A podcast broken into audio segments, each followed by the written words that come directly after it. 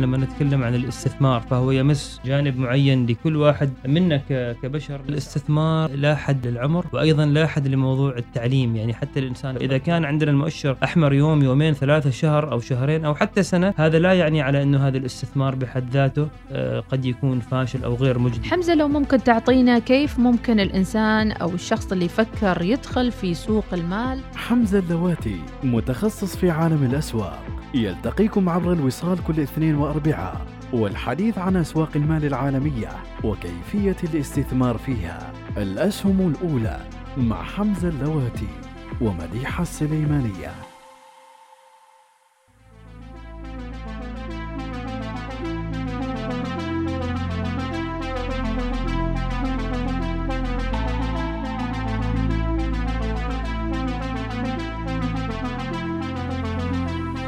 بسم الله الرحمن الرحيم. حياكم الله متابعينا ويسعد أوقاتكم أينما كنتم تستمعون للأسهم الأولى عبر الأولى الوصال.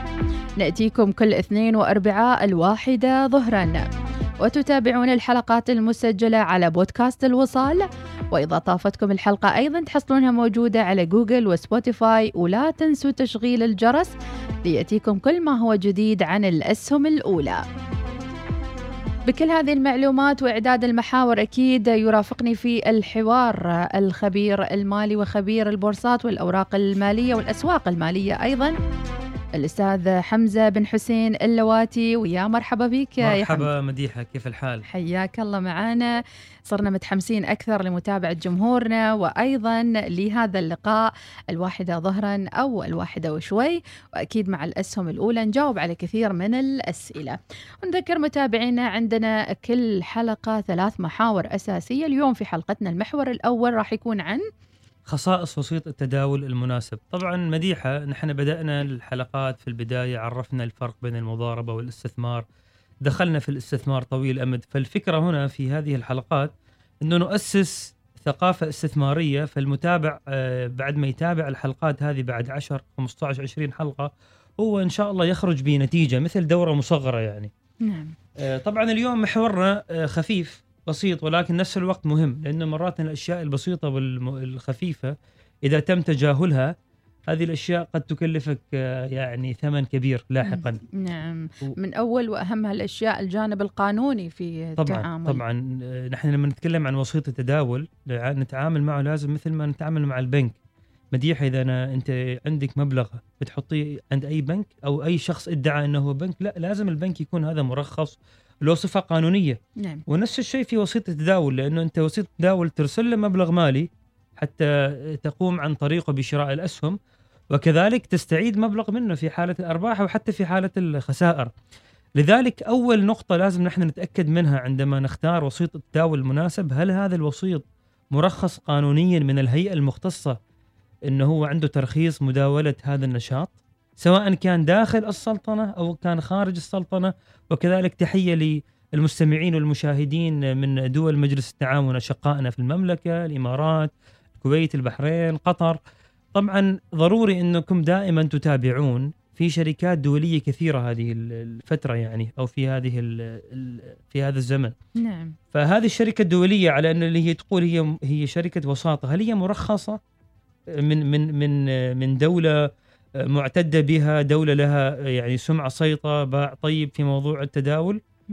فهذه الأمور لازم نتأكد منها قبل أن نختار وسيط التداول. نعم. التأكد من قانونية هذه المحفظة أيضا. ماذا عن عمر الشركة؟ هل في فرق إذا كان عمر الشركة كبير أو صغير أو جديدة في السوق؟ طبعا إذا كانت الشركة جديدة ولكن لديها كل التراخيص آه، للتداول وبالذات إذا كانت من يعني هيئات إدارية مالية قوية في العالم مثل الهيئه الإدارة المالية البريطانية، السويسرية أو الأمريكية فلو كانت يعني مستوفيه هذه الشروط حتى لو كانت جديدة لا بأس.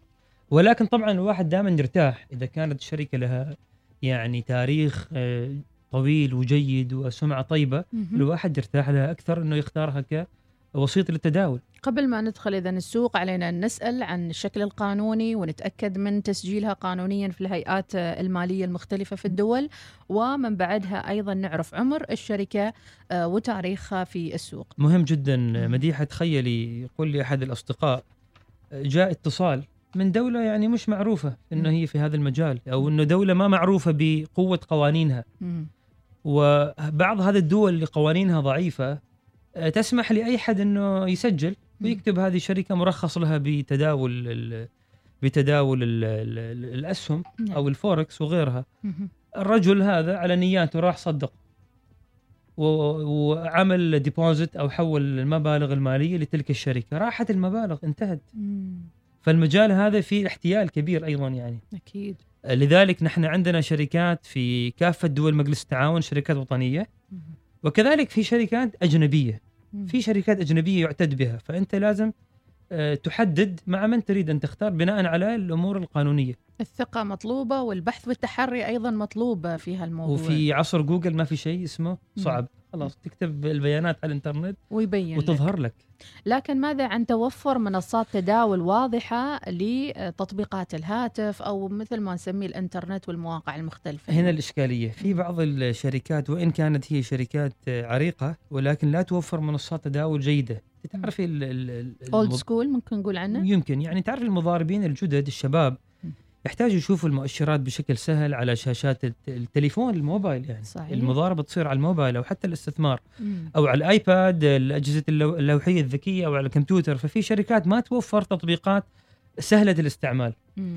فهذه أيضا نقطة إنه دائما تأكدوا على إنه الشركة هذه عندها منصة تداول مم. سهلة لا تنقطع مرتبطة بالإنترنت بشكل دائم وهي أيضا مجربة من قبل خبراء إنه هي مثلا منصة هذه معتمدة مث- مثل شو من المنصات اللي تعتمد أو والله أنا أتجنب. أذكر أسماء في البرنامج ذكرنا لأنه. نحن عندنا شركات كثيرة سواء كانت وطنية أو خارج. ونخاف إذا ذكرنا اسم يعتمد عليه الجمهور آه، ويذهب إليه يعني. بالضبط نعم. وابخسنا حق الآخرين يعني نعم إذا نعم. في تطبيقات للهواتف ويفضل أيضا من الشركة نفسها أنها تعرف بنشاطاتها طبعاً، على السوشيال ميديا طبعا يعني طبعا ما تكون بعيدة ممكن ضروري ضروري يعني يستغلوا الشركات مم. الشركات الوطنية أو غيرها مم. آه، بالذات مثلا برامج مثل هذه إنه يعرضوا آه، حتى الناس تكون تتجه إليها يعني لكن هذا أيضا يعني يكسبها المصداقية ويقطع الطريق على المواقع الوهمية بالضبط بحيث أنك أنت مثلا تجيك دعاية المال لا ينمو على الأشجار وما أدري شو الدعايات اللي متعبة. فلما أنت تشوف شركة واقعية وموجودة وفي نفس الوقت يعني existing على البلاتفورمز تثق فيها صحيح أكثر. صحيح. وتشوف تاريخها تشوف حتى من من الأشياء المهمة. مثل ما نحن عندنا رقم بطاقة المدنية أو رقم ال- رخصة القيادة في شيء اسمه رقم الترخيص. ترخيص مزاولة هذه المهنة. نعم.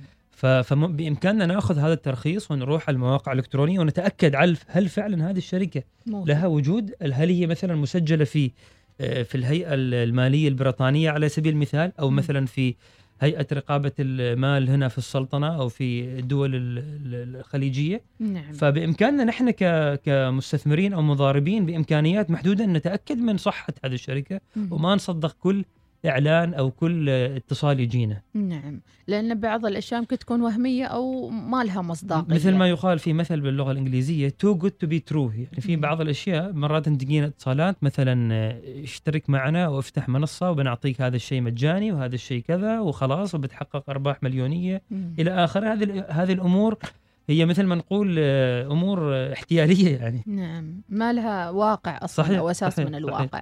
طيب خلينا نذكر متابعينا الحلقات الماضية الأولى والثانية والثالثة والرابعة الآن تبث لكم آه، مباشرة في تمام الساعة الواحدة ظهرا.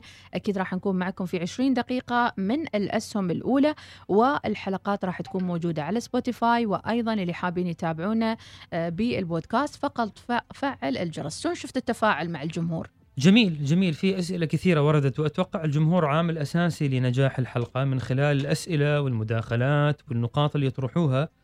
تخلينا نعرف المادة الإعلامية والمادة والمحتوى اللي نقدمه يعني. نعم. فنتمنى منهم دائما المشاركة والإدلاء بآرائهم بنقاطهم حتى ال- الحلقة هذه تكون حلقة تفاعلية. بكل تأكيد. إذا نتريى أسئلتكم وأيضا مشاركاتكم. ونبى الأسهم الأولى توصل لترند بتفاعلكم معنا أه، واعملوا search حتى يمكن أنهم يعملوا search ويكتبوا تعليق على الهاشتاج الأسهم الأولى. بالضبط. أو حتى سجلوا لنا مقاطع لشيء معين. معلومة معينة لفتت انتباهكم وأنتم الحين في السيارة تسمعونا فتحوا كذا على الريكورد وسجلوا أي مقطع عجبكم من الحوار أو أي سؤال تريدونه.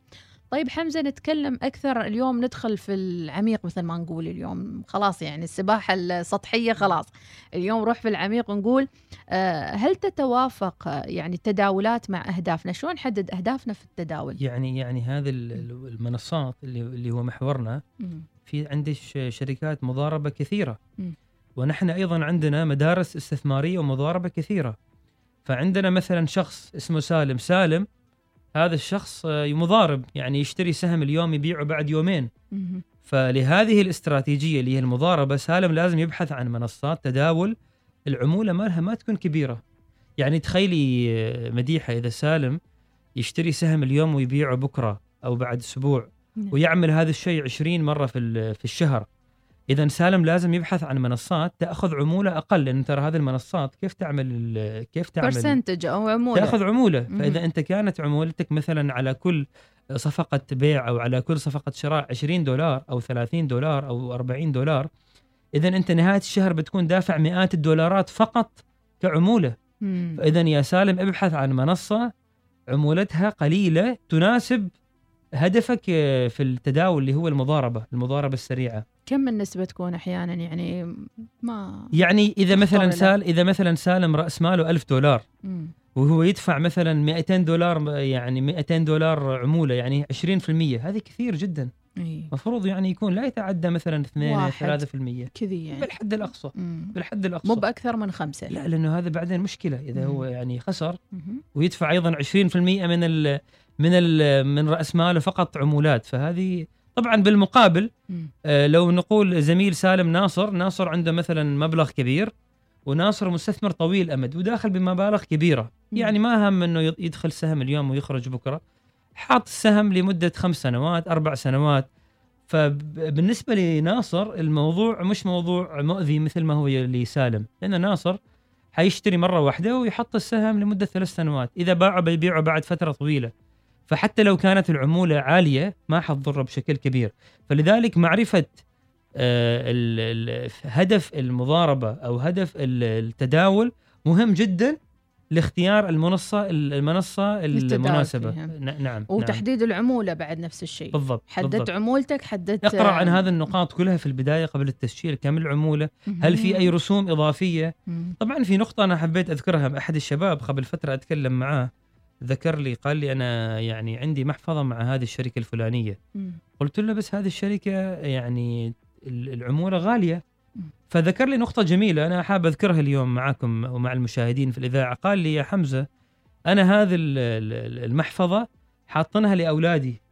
زين أو حاطنها ل 20 خمس- 15 سنة قادمة فإذا أنا كنت حاطنها على منصة اللي أنا بسهولة أقدر أشتري وأبيع عب- عبر الهاتف أو عبر الحاسوب مم. أنا يمكن هذه تلعب في مشاعري في عواطفي وأنا هذا حاط فيها استثمار طويل أمد هذه الشركة شوية ربما الأسعارها غالية العمولة رسومها غالية إذا بعت أو إذا اشتريت مم. لذلك يعني بشكل متعمد اشتريت عن طريقها حتى أحط الأسهم وأنساها هذه أيضا فكرة جميلة للاستثمار طويل الأمد ينسى الموضوع ينسى الموضوع. ويبعد مشاعره. وأحاسيسه عن الموضوع بالضبط بشرط أنها تكون موثقة طبعاً. والشروط اللي هذه ذكرناها. في في البداية نعم. نعم. آه، طيب لما نتكلم عن دخول عدد من الشركات المسجلة في دول وهيئات لا تملك سجل ولا صيت قوي في الرقابة على الأنشطة.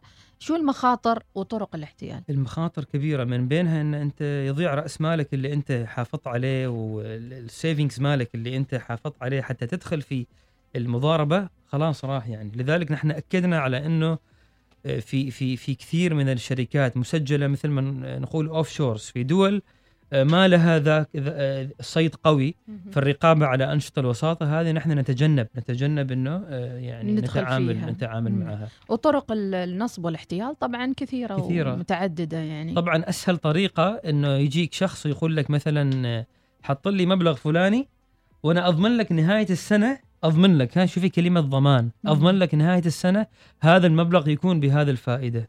أو بهذا العائد أول ما نتكلم عن ضمان فإذا اعرفوا إنه هنا في موضوع احتيال أو عدم ثقة. الصادق ما يقول لك ضمان. ما في. الصادق يقول لك نحن نضارب قد تفوز وقد تخسر. قد تخسر أو نحن نستثمر ونضمن على إنه على المدى الطويل هذا الاستثمار يكون رابح بناء على النتائج التاريخية. ولكن نهاية هذه السنة أو السنة القادمة ما حد يعلم الغيب. فهذا التنجيم وهذه الثقة والضمان والاوفر نقول بالضبط، عنها. بالضبط. يعني في بعض الناس يدخلوا في مواقع التواصل بثقة عالية جدا واحيانا يسوقوا لأنفسهم وأشكالهم بالضبط. بما يغري الإنسان إنه هذا الإنسان لا ثقة.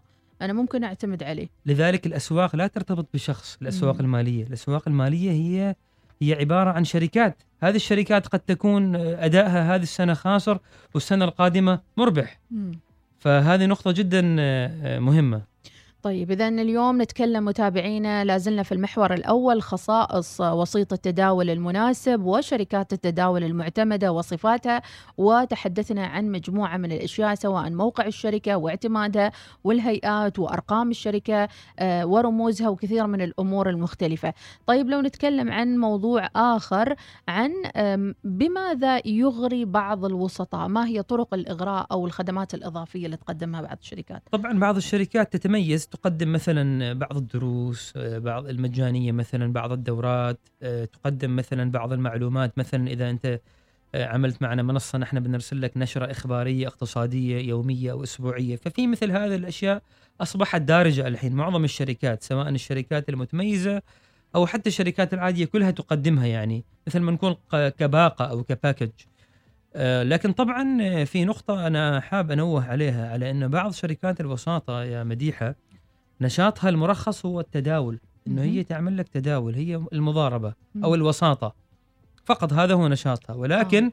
ليس من ضمن أنشطتها هو إدارة الحسابات والاستثمارات وإلى أو آخره تقديم الدروس أو المحاضرات مش أو التوعية يعني, يعني مش ده. مثلا مش هذه بعد مش إنه شيء خطير أو كبير ولكن مش من من نشاطها إن هي تدير استثماراتك فهنا نحن ضروري نتأكد من أي من الشركات إنه نتأكد هل لديكم نشاط آه، تجاري مرخص يسمح لكم باستثمار أو إدارة الاستثمارات؟ نعم. إذا كان نعم فلا بأس وإذا كان لا فنحن أيضا ناخذ إذا حذرنا. ن- لازم نعرف إيش أنت بتقدم لي في هذه الشركة. أنا نعم. مو بس بعطيك فلوسي وبتعطيني مثلا العائد من وراءه ولكن لازم تشرح لي أيضا نوعية التعاقد بيناتنا. نعم. يكون على بينة قبل ما أدخل معك في صحيح، هذا المبلغ. صحيح, صحيح. لكن في بعض الأشخاص عندهم فلوس لكنهم نقائين مثل ما نقول يعني. صحيح. يوقف لك على الوحدة. أوه ريالي نزل اليوم ريال ارتفع. يعني هذا متعب يكون. جدا لأن مم. الاستثمار إذا كنا مستثمرين على المدى الطويل هذا النزول المؤقت أسبوع أسبوعين ثلاث.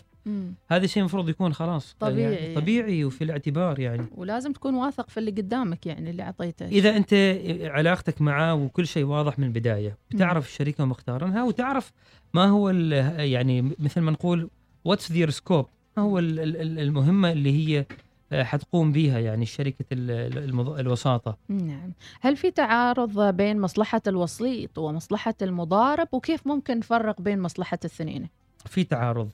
ولكن نختار نحن أيضا بطريقة ذكية نحن نتجنب هذا التعارض. ما هو التعارض يا وسيطه الحين آه، يا مديحة مم. الحين المضاربة شركة ال- الوساطة لما أنت تشتري الأسهم ومن ثم تبيعها تأخذ على كل عق... على كل صفقة عمولة صحيح. متفقين على هذا الشيء. صحيح. يعني مثلا حمزة اشترى سهم الوصال 10 أسهم الوصال دفعت آه، عمولة 5 ريال. بعت الوصال دفعت عمولة 5 ريال.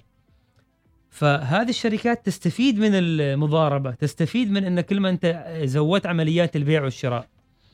بينما نحن في الاستثمار أو حتى في المضاربة مرات ننتظر ما نريد بسرعة نبيع ونشتري. فهنا أنت كمضارب ذكي قارئ متعلم مثقف في هذا المجال مفروض أنت تحدد متى أنك أنت تدخل ومتى أنك تخرج متى تبيع متى تشتري لأنه إذا أنت كثرت هذا الموضوع ووضعته خلاص في في يد الشركة قد إنه هذا الشيء يكلفك وقد ما يكون لمصلحتك. طبعا هذا في حال على إنك أنت ملم.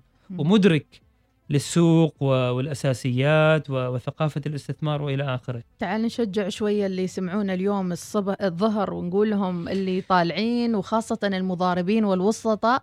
أصعب المواقف اللي تعرضتوا لها أنتم في سوق المال وأعطونا تجاربكم. وإذا تتابعونا أيضا وتعرف أحد آه، يعني مستثمر في أمواله أو في المضاربة آه، أعطونا أيضا مشاركاتكم وأعطونا لايك على البوستر الخاص بالأسهم الأولى. دقائق حمزة وننتقل للمحور الثاني ومر على البرنامج 19 دقيقة متبقي لنا تقريبا ثلاث دقائق وعندنا تقريبا أربع الله. محاور. أربع محاور لا زلنا نتحدث فيها. الأسهم الأولى دائما تحب توضح لكل متابعينا آه، للبرنامج الذي يبث يومي الاثنين والأربعاء عبر الأولى الوصال وكل قنواتنا السمعية المعروفة. حمزة نأكد على معلومتنا المعتادة ونقول للمتابعين كل ما يذكر في هذا البرنامج من أسامي للأسهم أو أي آه، استثمار أو أي أصل من الأصول المالية لا يعتبر نصيحة أو توصية بشراء أو بيع ذلك السهم وإنما هو مجرد مثال لهدف التعليم والتثقيف وزرع الثقافة الاستثمارية. الأسهم الأولى مع مديحة سليمانية آه، حمزة اللواتي لازلنا وياكم متابعينا في آخر دقائق من البرنامج ومحاورنا تزداد آه، سخونة وأكيد آه، نسعد بمشاركتكم ومتابعتكم للبرنامج. ونقول المحور الثاني آخر الأخبار آه، المالية. يا حمزة. مديحة يوم الجمعة الماضي طبعا أغلق السوق وكان الإغلاق نوعا ما سلبي طبعا كان أحمر ولكن أبرز خبر اللي نقلته وسائل الإعلام العالمية أيضا اللي هو هبوط سهم شركة أبل بنسبة آه، أكثر من 3% خلال جلسة يوم ال- ال- الجمعة طبعا هذا الشيء صار بعد الحكم القضائي الذي يأمر الشركة بتغيير كيفية إدارة متجر التطبيقات الخاص بها الوقت ما يسعفني أذكر تفاصيل هذا الموضوع لكن إن شاء الله أخصص بودكاست أو حلقة عن هذا الموضوع. نعم. طبعا نص الحكم من القاضية إيفون جونزاليس آه، إنه آبل لا يمكنها منع المطورين من تضمين أزرار أو روابط تطبيقاتهم لتوجيه, لتوجيه العملاء إلى خيارات دفع أخرى خارج نظام الشراء داخل التطبيق الخاص بشركة أبل. كما نص الحكم على أن أبل لا يمكنها منع المطورين من التواصل مع العملاء باستخدام معلومات اتصال حصل عليها المطورون عندما قاموا بالتسجيل داخل التطبيق طبعا شيء جدا يعني يعني استثنائي وإذا طبعا أبل أتوقع حتستأنف هذا الحكم ولكن إذا هذا الحكم ثبت فقد نشهد تغيير جذري كبير على مش فقط على شركة أبل بس على شركات كثيرة مطورة للتطبيقات الهاتف النقال حتى ال payment يعني تطبيقات ال- ال- الدفع بالضبط. بمباشر يعني بالضبط نعم. بالضبط اليوم طبعا أبل أبل ترى. يعني أبل تحقق ما يصل إلى 19 مليار دولار أمريكي سنويا مم. فقط من أرباح المدفوعات داخل التطبيقات 19 مليار دولار. فقط من هذه الفئة من أرباح المدفوعات داخل التطبيقات. ثلث ال 19 مليار من آه، أمريكا من السوق الأمريكية. مم. فطبعا بن بنتابع إن شاء الله خلال الأيام القادمة. حنسرد أيضا آه، بودكاست للحديث عن هذا الموضوع. بشكل من التعمق والإسهاب يعني الجوانب التنظيمية للتطبيقات الموجودة نعم، في م- ابل بالتحديد بالضبط، وفي بالضبط. الهواتف النقالة يعني بالضبط لأنه. آه في الآخر المطور أيضا يبي يستفيد من هالموضوع صحيح، ما صحيح. ممكن أنا أطرح تطبيقي وبلاش بالضبط، وما بالضبط، أحصل على بالضبط. عائد يعني صحيح أي. صحيح هي هذه الحرب مم. الحين الدائرة مهم. بين مطوري التطبيقات وبين اصحاب التطبيقات اللي مم. مثلا متجر ابل بكرة يمكن مثلا بلاي ستور مم. جوجل ستور مم. فإن شاء الله بنتابع الموضوع آه، طبعا في خبر آخر أيضا على إنه شركات شركات توصيل الطعام. مثل اوبر ايتس آه، مثل دور داش وغيرها من الشركات رفعوا قضية على ال- على هيئة آه، اتحادية في نيويورك. آه، هذه الهيئة قررت قانون على إنه هذه التطبيقات ما تقدر تاخذ عمولة الربح مالهم أكثر من 15% من قيمة الطلب يعني انت الحين طالبة مثلا برجر. وجبة هي. زين طالبة. برجر 5 ريال مثلا. هم ما يحق لهم أكثر من 15 فوضعوا سقف خلاص. زين طبعا هم رفعوا قضية لأنه يحق لهم يعني. لكن هذا أيضا تطور كبير وهذا الشيء طبعا سبقته الصين. الصين أيضا سبقت آه، هذا الشيء. ولكن طبعا دائما لما الصين تعمل مثل هذه القرارات مم. الإعلام العالمي يتحدث عنها بنوع من الترهيب وخلاص شركات صينية بتنهار. ولكن هذا الخبر طلع بشكل خجول وصار في أمريكا لكن ما ما كان له ذاك الوقع اللي صار في شركات. الصينية الأخرى يعني داخل اذا تحديد نسبة الأرباح من التوصيل عبر تطبيقات ال- اللي توصل الأغذية والأطعمة في نيويورك. 15% نعم بالمئة نعم في نعم نيويورك. نعم. جميل أخبار جديدة حقيقة وجميلة. نوصل للمحور الثالث. مثل ما تعودنا نوصل في الختام إلى تحدي الوصال. تحدينا اليوم معاك حمزة نقول الوصال تريد تشتري شو ممكن نسوي أو نشتري الجواب على هذا التحدي طبعا في البداية كلمة تحدي جميلة اعلاميا مم. يعني فيها نوع من مثل ما يقولوا excitement. ولكن في ال investment نحن ما نريد نتحدى إحنا نريد نكسب okay نحن نحن هدفنا مش التحدي والفوز نحن هدفنا مشاعرنا وعواطفنا لارباحنا مهم. هذه هي عقلية المستثمر ولكن الوصال تريد تشتري مم. وأنا أقول للوصال إنه اشتري عنده انهيار الأسواق عنده هبوط الأسواق. الحين نحن شهر سبتمبر أكتوبر أنا ما قادر أتوقع وأنجم بالأسواق ولكن في مؤشرات تقول على إنه الأسواق الأسواق ممكن تتراجع أو يصير فيها تصحيح. ليش يا مديحة؟ لأن أنا يوم الجمعة الماضي وكذلك اليوم الصباح قبل البرنامج أشوف كثير من الشركات الأمريكية القوية آه، وصلت لمستويات عالية في. أسعارها يعني أسعارها فوق القيمة الحقيقية لها يعني. فطبيعي لما يصير هذا الشيء نحن قد نتوقع هبوط. متى هذا الهبوط؟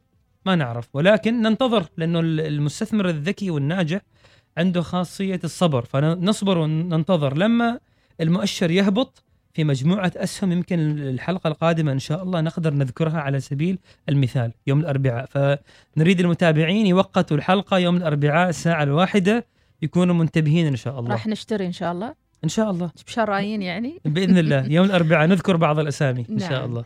إذا الأسهم الأولى متابعينا بودكاست من الوصال حول الاستثمار والبورصات. يأتيكم كل اثنين وأربعاء.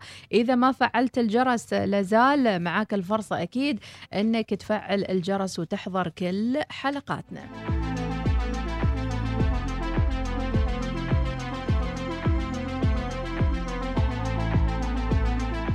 أيضا اسئلتكم ما نتلقاها على الواتساب ولكن نتلقاها وين بالضبط يمكن يعمل شات ممكن معهم؟ على الإنستغرام على البودكاست ممكن تعليق في تعليقات على البودكاست في بعض البودكاست نعم ممكن نعم. ممكن أه وأهم شيء أيضا انكم تكونوا متفاعلين معنا لجديد الموضوعات اللي تشغل بالكم فيما يتعلق بعالم المال هذا العالم اللي دائما وابدا أه تعاملنا مع المال حمزة بكل صراحة أن نحن we spend نحن ذكرناها في الحلقة الأولى ما, ما- نتعامل إنه كادخار. واستثمار بالضبط صحيح. فلازم نغ- نغير عقليتنا تجاه المال واليوم instead of being يعني الواحد spending اليوم حاول تمسك شوية اليوم حاول يعني إحنا ما نقول لك do not spend ريح. نفسك أنت في. النهاية. إنسان آه، لك ضروريات ولك حتى حاجات ترفيهية ولكن خصص ولو كان جزء معين. للاستثمار وازن هي كلها عبارة عن موازنة صح. طبعا هاشتاج الأسهم الأولى الأسهم underscore الأولى موجود على تويتر وكذلك على الإنستغرام.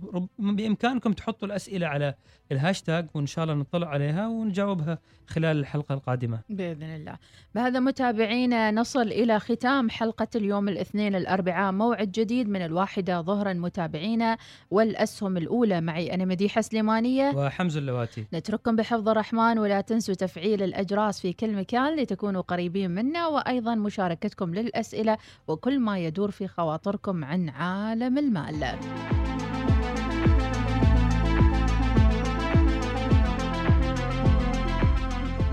لما نتكلم عن الاستثمار فهو يمس جانب معين لكل واحد منا كبشر. الاستثمار لا حد للعمر وأيضا لا حد لموضوع التعليم. يعني حتى الإنسان إذا كان عندنا المؤشر أحمر يوم يومين ثلاثة شهر أو شهرين أو حتى سنة هذا لا يعني على إنه هذا الاستثمار بحد ذاته آه، قد يكون فاشل أو غير مجدي. حمزة لو ممكن تعطينا كيف ممكن الإنسان أو الشخص اللي يفكر يدخل في سوق المال؟ حمزة اللواتي متخصص في عالم الأسواق. يلتقيكم عبر الوصال كل اثنين وأربعاء والحديث عن أسواق المال العالمية وكيفية الاستثمار فيها. الأسهم الأولى مع حمزة اللواتي